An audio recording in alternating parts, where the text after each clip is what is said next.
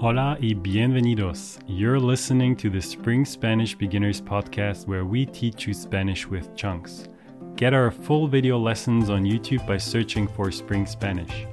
For full transcripts and flashcards with all the chunks from this episode and all our other episodes, join our inner circle. Check out the show notes for a link. Mis amigos, if you want to sound more like a native speaker while speaking Spanish, it is time for you to stop saying the same old por favor in Spanish when asking someone for something. Use one of these nine much more conversational alternatives instead. I am teacher Maria Fernanda from Spring Spanish, and this is your first alternative. Número uno. Estaría muy agradecido si Here, you're already anticipating that they will say yes to whatever you're about to ask. Let's remember that when you use the word por favor, it means you're asking for something in return. So, ¿por qué no estarías agradecido, no? Hola Ana, oye, estaría muy agradecida si me ayudas con mi tarea. ¿De qué es? ¿Matemática? Seguramente, ¿no? Si ya sabes para qué preguntas. Número 2. Estaría genial si. Similar to the previous statement, this is another way of saying thank you in advance. En este caso, estás diciendo que sería increíble if they help you out with something. Hola, ¿andas en la calle? Hola. Sí, claro, ¿qué necesitas?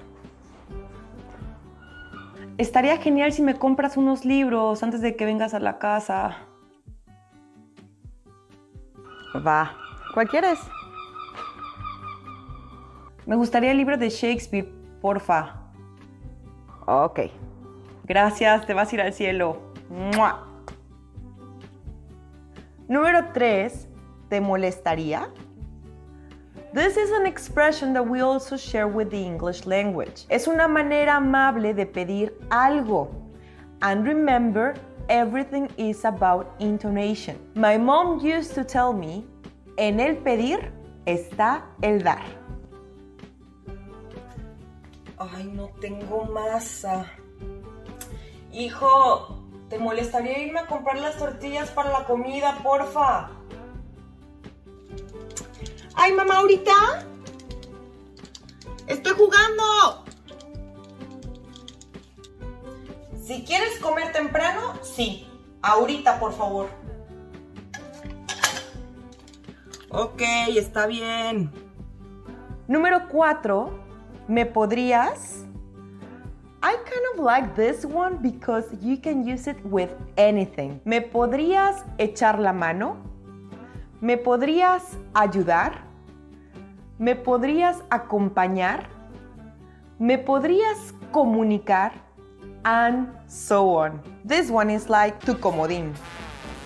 By the way, if you would like to have a list of the most important Spanish chunks that you can use right away when speaking with native speakers, make sure to download our Essential Spanish Chunking Kit. It is free and the link is in the description.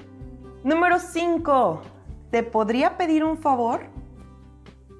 Nah, you can't. Sometimes you wish you could answer that, right? Pero no te preocupes, te voy a enseñar cómo puedes contestar eso. ¿Te podría pedir un favor? Sí, claro. ¿Cómo te puedo ayudar? Número 6. ¿Me haces un favor? And last but not least, this is an alternative way of saying the previous one. Y muy común en inglés también. Let's combine the previous alternative with this one and see how it will look like in a daily conversation. Oye, amor, ¿me podrías hacer un favor? ¿Qué pasó? ¿Me podrías acompañar mañana al médico? Sí, claro. ¿Todo bien? Sí.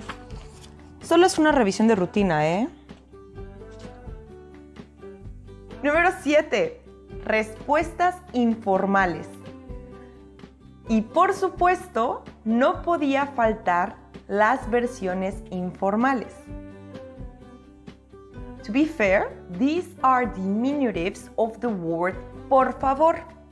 However, very common to hear among friends, couples, family. So do not be surprised if you hear any of the following. ¿Me llevas a la plaza, porfa? Mamá, pásame mi celular, porfis. ¿Me acompañas al cine, please? Thanks for listening to this Spanish lesson. You can get our full video lessons on YouTube by searching for Spring Spanish. Also, download our free cheat sheet with the most important Spanish chunks. Check out the show notes for a link.